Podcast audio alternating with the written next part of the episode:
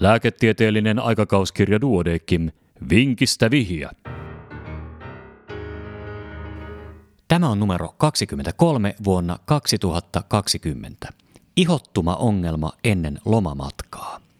Keliakiaa ja migreeniä sairastava 50-vuotias nainen kaatui kauniina syysiltana polkupyörällä ja sai takaraivoonsa vertavuotavan haavan.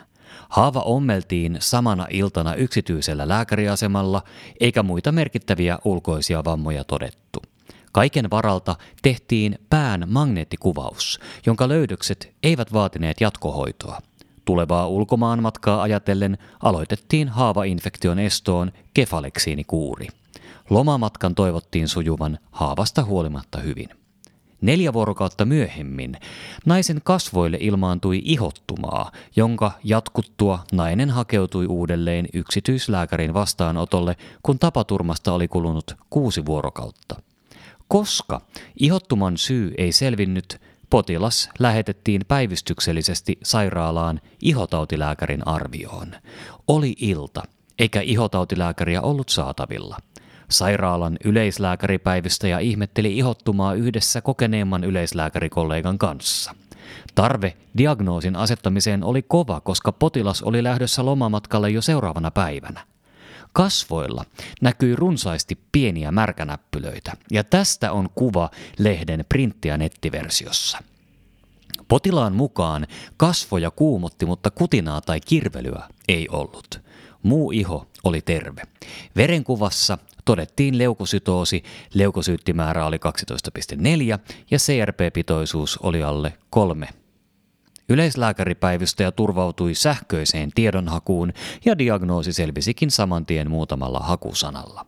Mistä potilaan kasvojen ihottuma johtui? Uskaltaisiko hänet päästää lomamatkalle? Ja ratkaisu seuraa hetken kuluttua.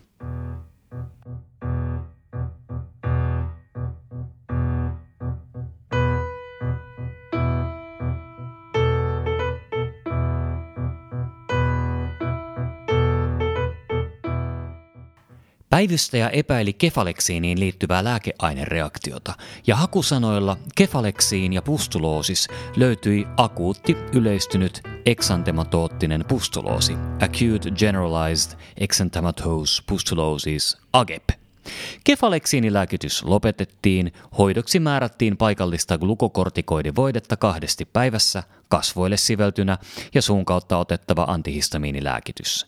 Päivystäjän luvalla potilas lähti ulkomaan matkalle alkuperäisen suunnitelmansa mukaisesti.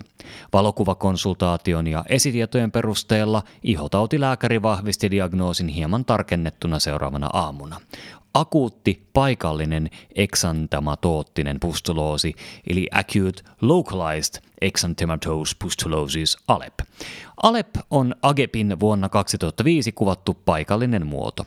Siinä iholle ilmaantuu akuutisti muutamien tuntien kuluessa pienten 1-2 mm kokoisten steriilien sameiden märkärakkuloiden kylvö. Tyyppipaikka on kasvojen, kaulan ja rintakehän alue.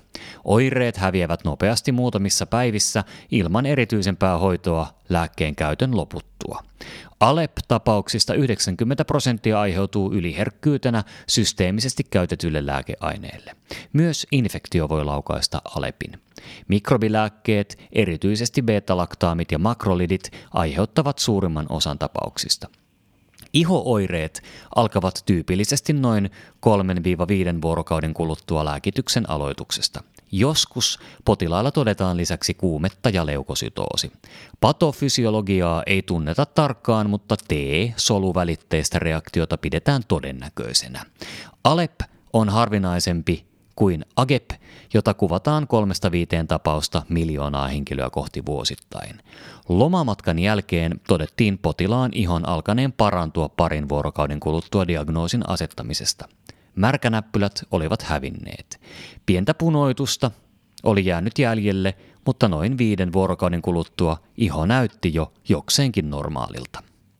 Ja tämänkertaisen vinkin olivat kirjoittaneet Harri Pennanen ja Minna Eveliina Kubiin Oulun ja Oulaisten suunnalta.